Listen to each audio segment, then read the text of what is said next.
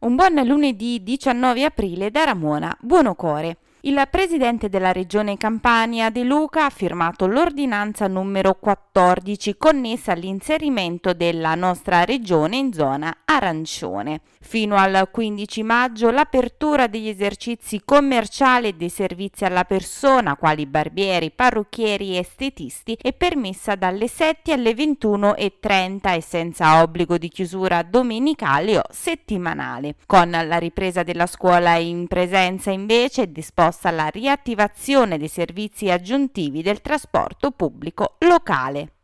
Con apposita ordinanza sindacale il primo cittadino di Amalfi, Daniele Milano, ordina la sospensione delle attività didattiche in presenza per l'istituto di istruzione secondaria di secondo grado presente sul territorio fino a sabato 24 aprile. La decisione è stata presa dal sindaco Milano, oltre che per la situazione epidemiologica in corso legata al Covid, anche per i problemi logistici che dallo scorso 2 febbraio stanno interessando Amalfi. Amalfi, ovvero la frana che ha coinvolto la strada statale 163. A complicare la situazione viabilità i lavori ANAS ad Atrani che hanno portato allo spostamento del terminal sita al bivio di Castiglione di Ravello.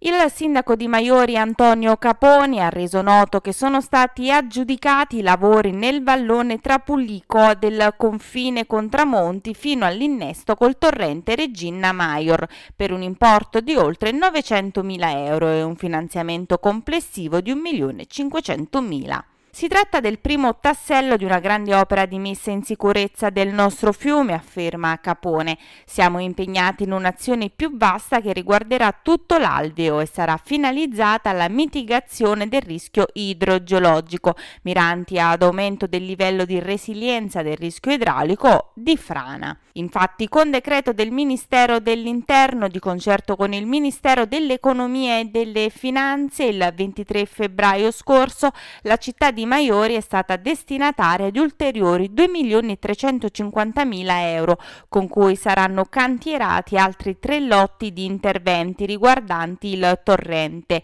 il tratto tra Pulico, Foce Regina, l'Alvio del Demanio e la zona Ponte Primario.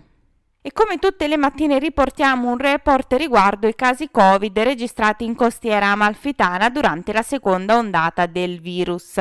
Nella giornata di ieri è stato registrato un solo positivo ad Agerola, mentre si contano anche ben 48 guariti, di cui 47 ad Agerola ed uno a Positano. In Costa d'Amalfi quindi si contano in totale 2.435 casi, di cui 180 attualmente positivi, 2.182 guariti e 25 decessi.